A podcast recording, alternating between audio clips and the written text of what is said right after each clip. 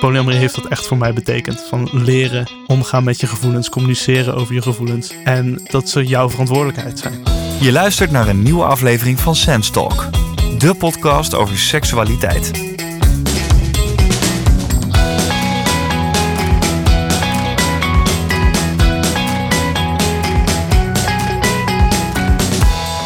Welkom bij alweer aflevering 8 van Sense Talk. Dat, eh, dat gaat hard. En in deze podcastaflevering bespreken we een onderwerp waar je eigenlijk weinig over hoort. Namelijk het hebben van meerdere liefdes. Of met een duur woord polyamorie. Nou, wat het nou precies inhoudt en wat daarbij komt kijken, bespreek ik dit keer met drie ervaringsdeskundigen: Guus, Kelly en Thomas. Guus is 17 jaar, komt uit Arnhem en heeft net de HAVO afgerond. Kelly is 24, woont in Leiden en is onlangs afgestudeerd als sociaal-pedagogisch hulpverlener. En Thomas is 24, woont op kamers in Rotterdam en is net klaar met zijn eerste jaar psychologie.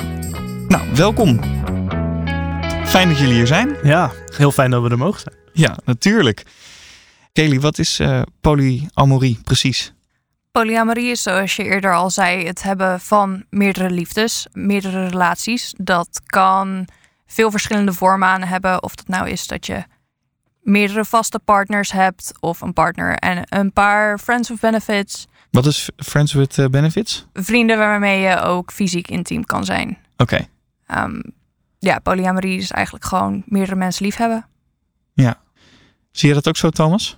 Uh, ja, ja, nee, zeker. Ik denk dat het wel belangrijk is om als je zeg maar echt de terminologie goed wil hebben, dan uh, zeg maar de koepelterm want polyamorie gebruiken we nu even een beetje als koepelterm. Maar de eigenlijke koepelterm is consensuele non-monogamie. Zeg maar, uh, dus eigenlijk het, gewoon het idee dat je niet monogaam bent en dat iedereen dat oké vindt. Uh, en daaronder vallen een hele hoop dingen. Uh, die bijvoorbeeld dus open relaties en polyamorie. maar ook bijvoorbeeld monopolie, dat vind ik altijd wel grappig. Ja, Zeg maar het idee dat één iemand dan gewijd is aan één persoon, maar de andere wel me meerdere mensen ziet. En zo. Ja. En ja, nou ja, ik zie mezelf dus bijvoorbeeld wel echt als polyamoreus. En dat houdt voor mij in dat ik meerdere relaties kan hebben. En dat er ook geen, uh, ja, dat er geen primaire partner is. Dat er geen, okay. uh, geen één uh, hoofdpartner is. Nee, nee. En hoe is dat begonnen bij jou, Thomas? Ik heb altijd wel heel veel monogame relaties gehad, gewoon. Maar ik had eigenlijk altijd wel een beetje zoiets van als mijn partner iets met iemand anders zou doen, wat zou dat eigenlijk uitmaken? Misschien vind ik dat alleen maar heel mooi en misschien is het alleen maar heel fijn. Misschien wel spannend ook. Ja, nou ja, dat zeker. Maar, maar ik, ik had in ieder geval altijd wel zo'n zo'n soort van kriebel van, ja, maar wat, wat zou het eigenlijk uitmaken? En uh, toen heb ik, nadat mijn laatste uh, monogame relatie uitging, uh, ongeveer anderhalf jaar geleden, heb ik voor mezelf besloten van, ja, ik wil dat wel, uh, ik wil dat wel eens uitproberen. En gewoon kijken hoe dat is als ik, als ik de exclusiviteit uh, van die relaties gewoon even laat gaan. En, uh, mezelf, ja, en gewoon toesta dat ik meerdere relaties heb eventueel. En, hoe ben je dat dan gaan doen? Um, nou ja, dat is grappig, want ja, ik zeg altijd, het toeval bestaat niet. Precies ongeveer anderhalve maand nadat ik dat voor mezelf had besloten, kwam ik iemand tegen die, die eigenlijk precies er zo in staat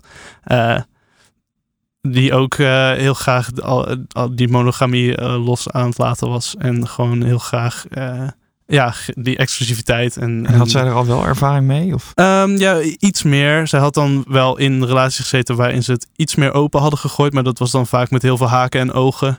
En heel veel regels. en daar was ze wel een beetje klaar mee. Ja, ja. dus we vonden elkaar heel erg in. Oké, okay, we willen een relatie, maar zonder exclusiviteit, zonder rare haken en ogen. En gewoon vrijheid daarin. En uh, ja, we zijn nog steeds bij elkaar. Uh, Dianta heet ze. Uh, ik heb gevraagd of ik door naam mocht noemen en dat mocht. Dianta. Dianta, ja. Leuk. Ga ik even naar jou, Guus? Ja, voor mij was het eigenlijk twee jaar geleden. Op vakantie ontmoette ik twee mensen. En dat was best wel snel dat, dat ik hen allebei leuk begon te vonden. En zij mij ook een beetje. En ik wist al langer oh, dat polyamorie bestond. Alleen ik had nog nooit echt bedacht dat het ook iets voor mij zou zijn. Hmm.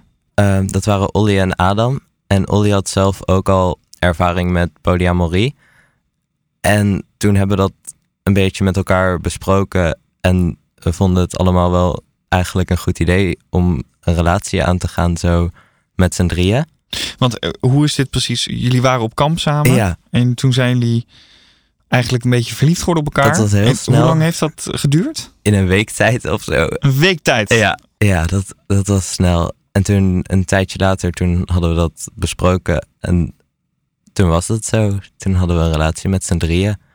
En het was, we hadden daarin nog niet heel veel afgesproken over dingen buiten met z'n drieën, zeg maar.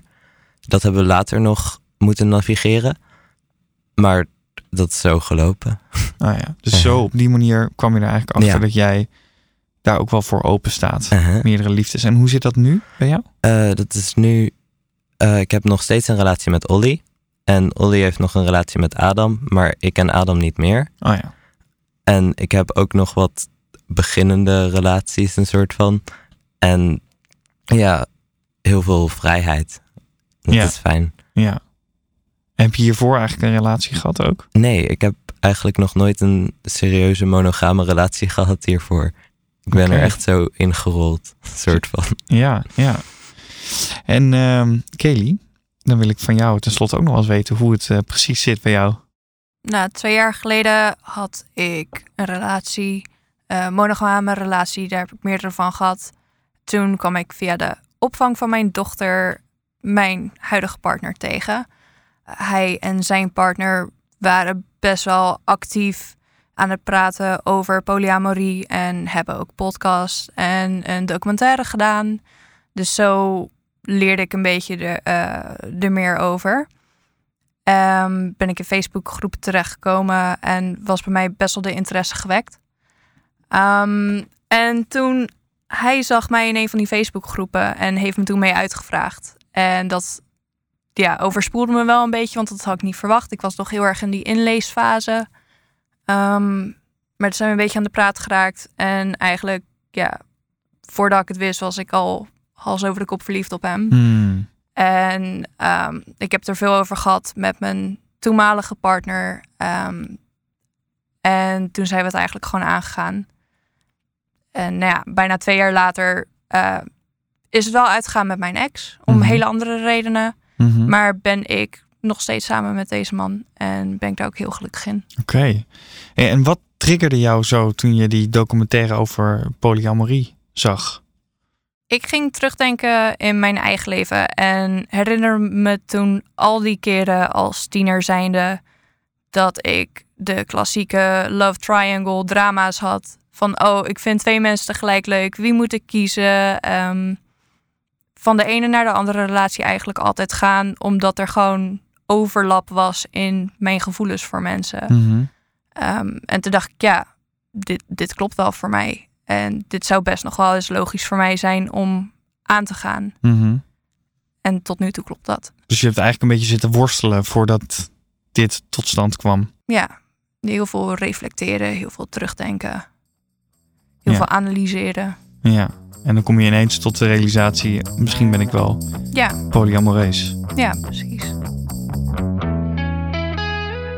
Denken jullie eigenlijk dat dit voor iedereen zou kunnen? Of is dit iets wat specifiek bij één persoon zou moeten passen? Persoonlijk denk ik, en dit is niet voor iedereen een populaire mening hoor, maar ik denk dat er een eh, prachtige polyamoreuze vlinder schuilt in ieder eh, kokonnetje van maatschappelijke conditionering.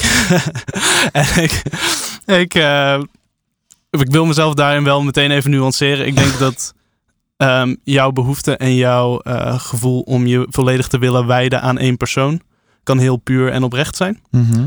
Maar je behoefte om iemand anders daarin te beperken. eh, en die komt voor mijn gevoel eigenlijk bijna altijd vanuit een onzekerheid of een angst.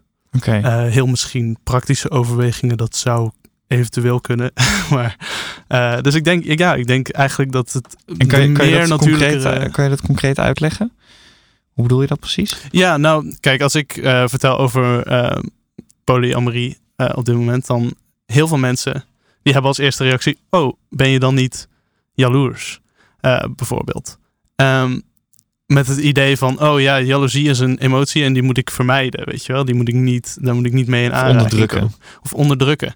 Maar als je besluit om polyamorie aan te gaan, dan ja, je loopt tegen jaloezie aan. Dat is heel normaal. Het is niet of als mensen die po- aan polyamorie doen, dat die niet eh, jaloers worden. Maar je loopt tegen die jaloezie aan en dan ga je kijken van, goh, wat zit daaronder? En eh, vaak is dat dan ja, onzekerheid als in je wil eh, speciaal gevonden worden en je, je vindt niet van jezelf al dat je speciaal bent. Of eh, een angst om, om alleen te zijn of eenzaam te zijn. En eigenlijk als je jezelf aanleert om met die gevoelens te zijn en er voor jezelf te zijn, voor die gevoelens, dan zijn ze helemaal zo eng niet. Nee. En dan gaan ze vanzelf weg. Ja. En, eh, ja. Ja. En hoe kom je, wat, wat doe je dan als je erachter komt dat die onzekerheid dus dan kennelijk vanuit een angst komt? Of eh, wat doe je daar dan vervolgens mee? Ja, nou dat is iets wat we, wat we in de maatschappij sowieso, eh, ja, wat, wat eigenlijk een veel wijdverspreidere vaardigheid zou moeten zijn, denk ik, is gewoon eh er voor jezelf zijn. Gewoon even goed beseffen van hoe zit mijn onzekerheid en mijn angst in elkaar. En dan even met jezelf gaan zitten en het gewoon laten voelen. En eh, het omarmen van jezelf en, en jezelf liefde geven. Mm. En dat is niet makkelijk. Eh, dat is niet makkelijk, maar ik denk dat iedereen dat kan. Ja. En ik denk dat het heel goed voor zou zijn voor mensen om dat te leren ook. Zijn jullie het hiermee eens?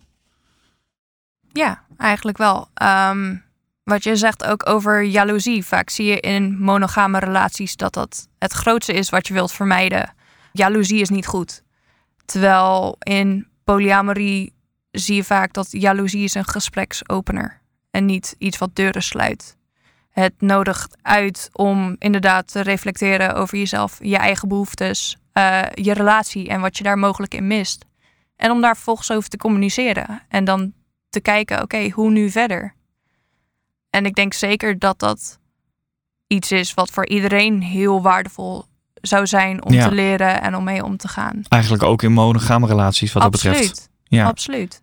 De discussie is polyamorie een stukje identiteit of is het alleen een relatiestijl, wordt veel gevoerd, ook binnen de non-monogame groepen.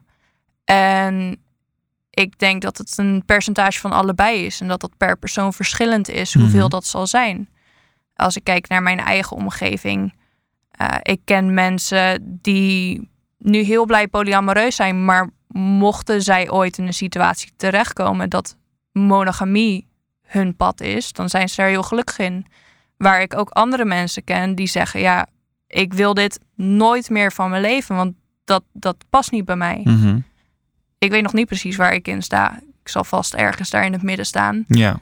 En ik zie wel wat er in mijn leven op mijn pad komt. Ja. Ja. Hoe zie jij dat? eh? Ja, ik Dus- zie dat ook als iets wat heel erg bij jezelf ligt en hoe jij je daarover voelt. Je kan het als identiteit zien en inderdaad zeggen van dit is wie ik ben en ik voel me zo het fijnste, maar dat kan ook weer veranderen en het ligt soms ook aan de omstandigheden.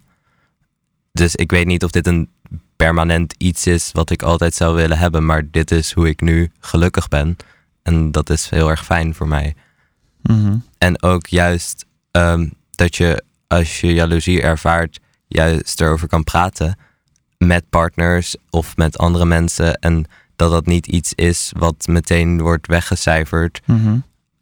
Of juist als iets van, oh, dus dan heb je een goede relatie, want je bent jaloers. Dat betekent dat je van elkaar houdt. Maar ook niet van, je mag het niet voelen. Mhm. Het is heel erg fijn voor mij om het daar juist over te hebben Ja. en elkaars behoeftes te identificeren en zo je relatie een beetje kunnen verbeteren. Ja.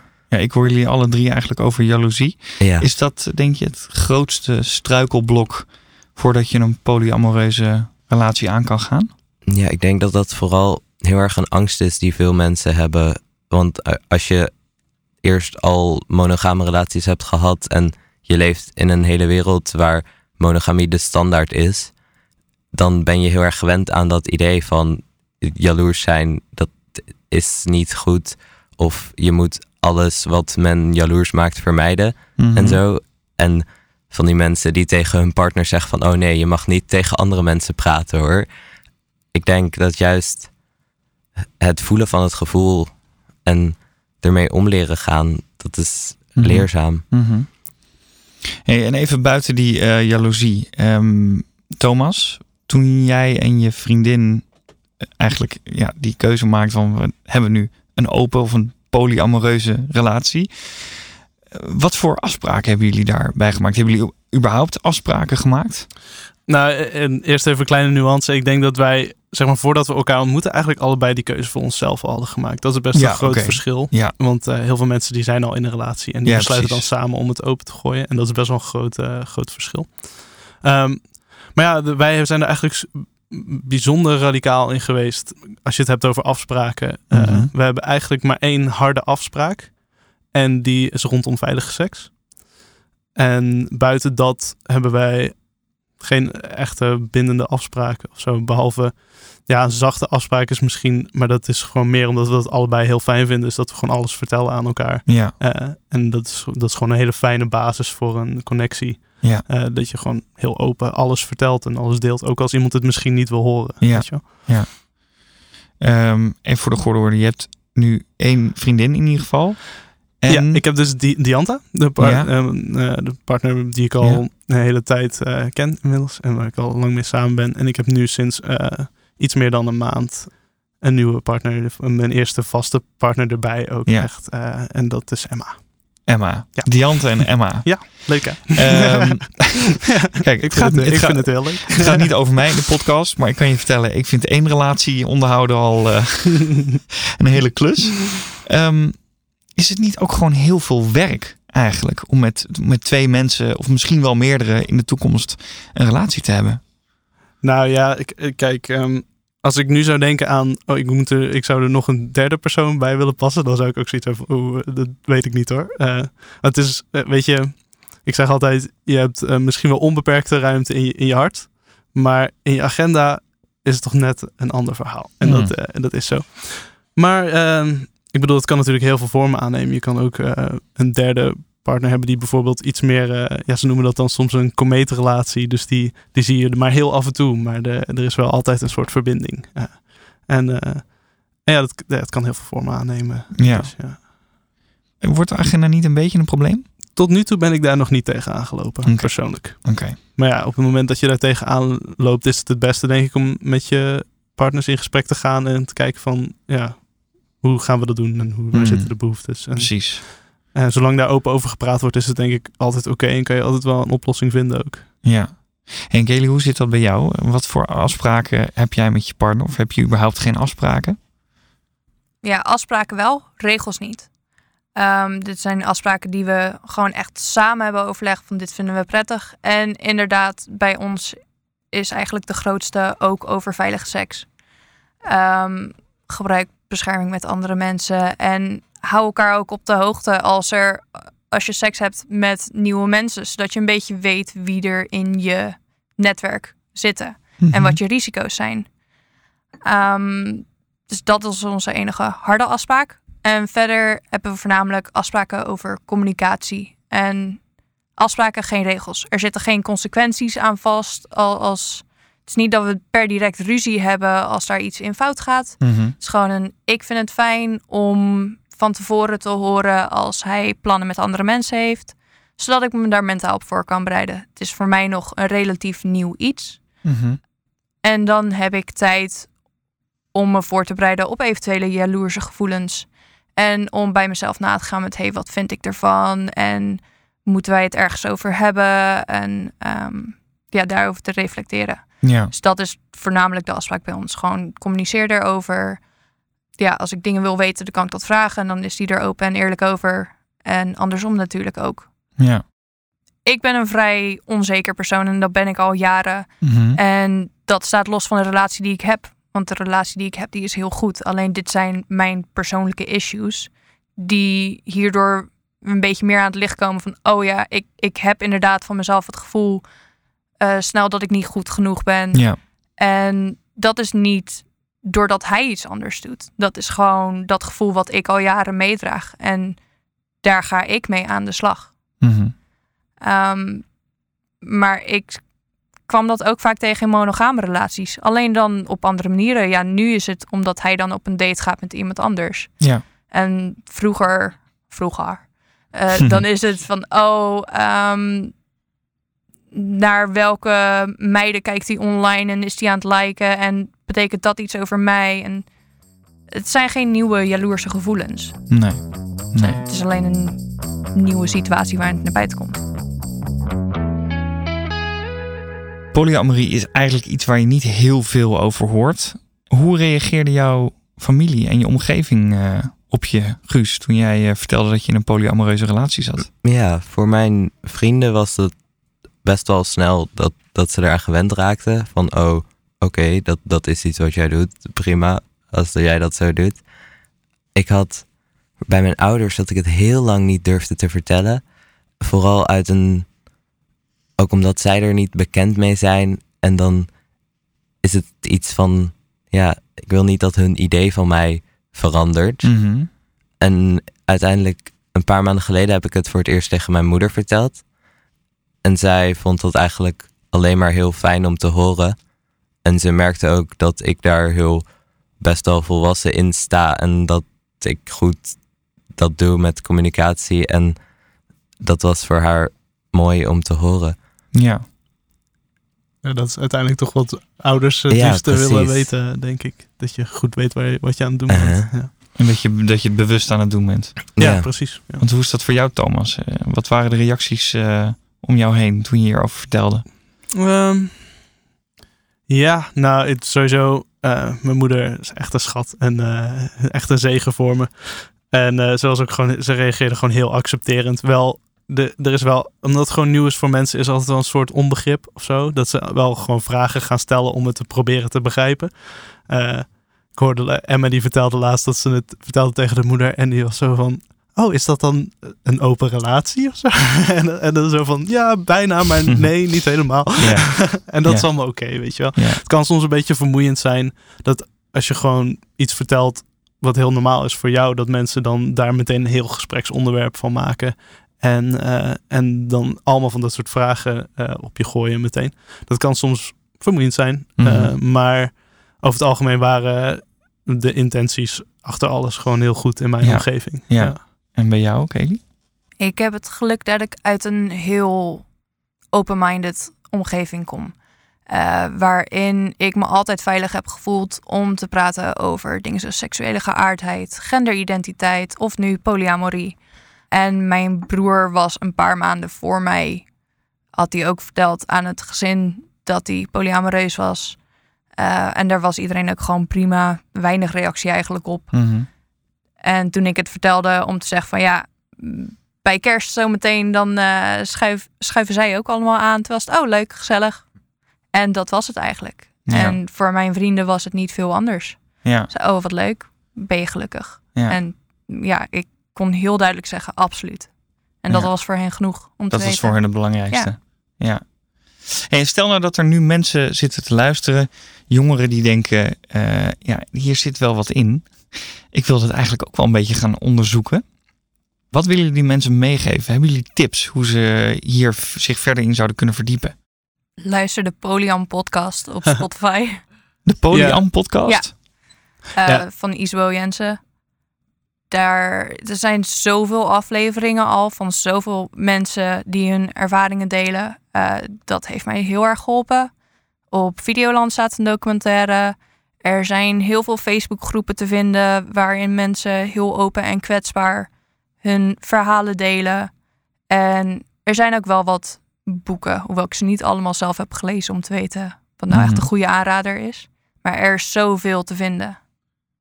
Ja, en ik, ik denk dat ik wel even aan wil haken over waarom ik denk dat dat belangrijk is om, om die verhalen mee te krijgen en zo. Want als je het hebt over die ingebakken eh, maatschappelijke conditionering van het is, het is, het is, ja, dit is gewoon hoe het normaal is en andere manieren zijn niet normaal. Wat daartegen helpt, wat het beste helpt, is om rond mensen te zijn en om mensen mee te krijgen voor wie het wel normaal is Hmm. voor wie zoiets hebben van ja, dat is normaal en dat is oké. En, eh, en dan weekt die, dat, de, die maatschappelijke laag vanzelf ook een beetje los. Ja. Eh, dat is, dat, ik heb dus bijvoorbeeld die Polyam podcast, ik heb alle afleveringen geluisterd en ik merkte hoe, hoe erg dat mij hielp. Omdat er gewoon de hele tijd over gepraat wordt of als het normaal is. En het is ook normaal. Wat is de grootste les die je uit die eh, podcast getrokken hebt? Ja, nou ja, dit is de, de- op gevoelsniveau is het dat. Ja. Zo van, het is normaal en het Ja. mag er zijn en het Ja. is oké. En maar ook dat wat ik zei over, over jaloezie en, eh, en de gevoelens die daaronder zitten. Ik heb ook met die podcast dat het gewoon heel fijn is om allemaal verschillende verhalen te horen. Want er is elke keer een nieuwe gast. En zo hoor je heel veel kanten. Want het is ook niet. Polyamorie is voor niemand hetzelfde. En je hebt zoveel verschillende vormen. En ik vind het heel fijn om dat te horen. En ook nieuwe dingen te ontdekken van oh, dat kan ook. En ja, dat geeft heel veel nieuwe ontdekkingen. Ik wil jullie eigenlijk alle drie nog even één laatste vraag stellen. Wat is nou het mooiste aan een polyamoreuze relatie, Kelly? Hmm. Ik denk dat alles er mag zijn. Alle gevoelens die ik voor welke personen dan ook heb. eh, alle connecties die ik mogelijk met mensen aan kan gaan. Alles is oké. Niet alleen oké, mijn partner staat letterlijk als een cheerleader achter me. Ehm, en in mijn huidige situatie dat ik één grote extended family heb gekregen. Ik heb niet alleen mijn partner en mijn dochter. Ik heb ook zijn partner als een van mijn beste vrienden. En hun zoontje als deel van mijn familie. Ehm, dus dat is het. Gewoon overweldigd worden door zoveel liefde. Hmm, In zoveel vormen. mooi. Guus? Ja, het, daar sluit ik me wel bij aan. Je hebt een heel groot gevoel van, van liefde, gewoon heel veel liefde. En ook vrijheid. En dat je je partners ook vrijheid kan gunnen om te doen wat ze willen. En die communicatie die je hebt, dat je overal over kan praten. En dat, dat alles goed is en dat je ook door moeilijke dingen gewoon samen heen kan. Dat je niks geheim hoeft te houden. En elkaar vrijheid en liefde kan gunnen. Dat is mooi. Ja, ik zou ook eh, me vooral inderdaad achter dat vrijheidsstuk zetten. Gewoon vrijheid van voelen en vrijheid van ervaren. Weet je, ik heb in monogame relaties gezeten en, en dat het me gewoon, dat ik een gevoel kreeg en dat ik door het gevoel alleen al het gevoel had dat ik mezelf moest schamen. Weet je wel, hoe erg is dat? Eh, dat, dat- ik bedoel, het is gewoon een gevoel. Het is natuurlijk dat je die krijgt en het mag er zijn. En, en dat is denk ik het prachtigste in eh, zo'n polyamoreuze connectie. Dat het, het is allemaal oké. Het, mag, het mag er allemaal zijn. En wat ik ook zou toevoegen, wat voor mij eh, de stap naar polyamorie mij heel erg heeft gebracht, is persoonlijke groei. En dat is een breder concept dan alleen polyamorie, maar gewoon het idee dat je, dat je even, ja, ik ga mezelf in een situatie zetten en daar ga ik moeilijke gevoelens bij krijgen soms. Maar er zit wel heel veel waarde aan om die gevoelens ook aan te gaan en om te kijken wat zit erachter. En, eh, en je krijgt ook hele soort van mooie beloningen voor uiteindelijk, omdat je dan zoveel meer vrije liefde kan delen met de mensen om je heen. En ehm polyamorie heeft dat echt voor mij betekend. Van leren omgaan met je gevoelens, communiceren over je gevoelens. En eh, dat ze jouw verantwoordelijkheid zijn ook. Eh, en dat is van onschatbare waarde. Dat vind Hmm. ik echt. Ja, inderdaad. Je leert zoveel over jezelf. Je leert zoveel communiceren. De afgelopen twee jaar hebben me eigenlijk meer gebracht dan wat ik ooit in therapie heb geleerd. Ehm, en dat is zo gaaf en zo waardevol. En ik, ik hoop dat iedereen eigenlijk die lessen leert. Monogaam, niet monogaam. En dat heeft voordelen ver buiten relaties. Ja, eh, zeker. absoluut. Het is heel erg gewoon je openzetten om te kunnen voelen wat je voelt. Mhm. En je daar niet voor te schamen. Dit was Sense Talk. Wil je meer weten? Ga voor al je vragen over seks naar sense.info. Voor nu, bedankt voor het luisteren en tot de volgende aflevering.